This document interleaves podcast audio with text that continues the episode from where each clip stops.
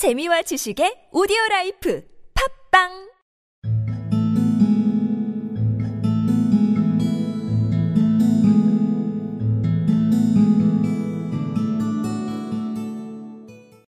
Animal language.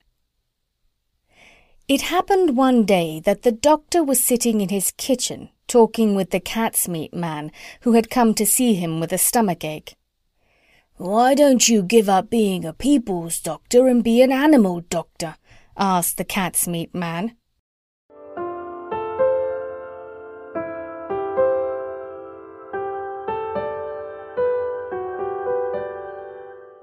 The second chapter Animal Language.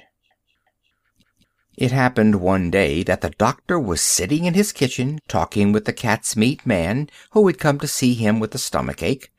Why don't you give up being a people's doctor and be an animal doctor? asked the cat's meat man.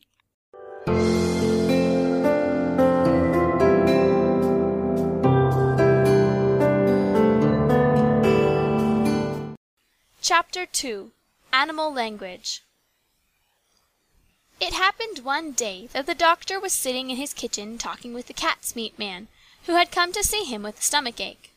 Why don't you give up being a people's doctor and be an animal doctor? asked the cat's meat man.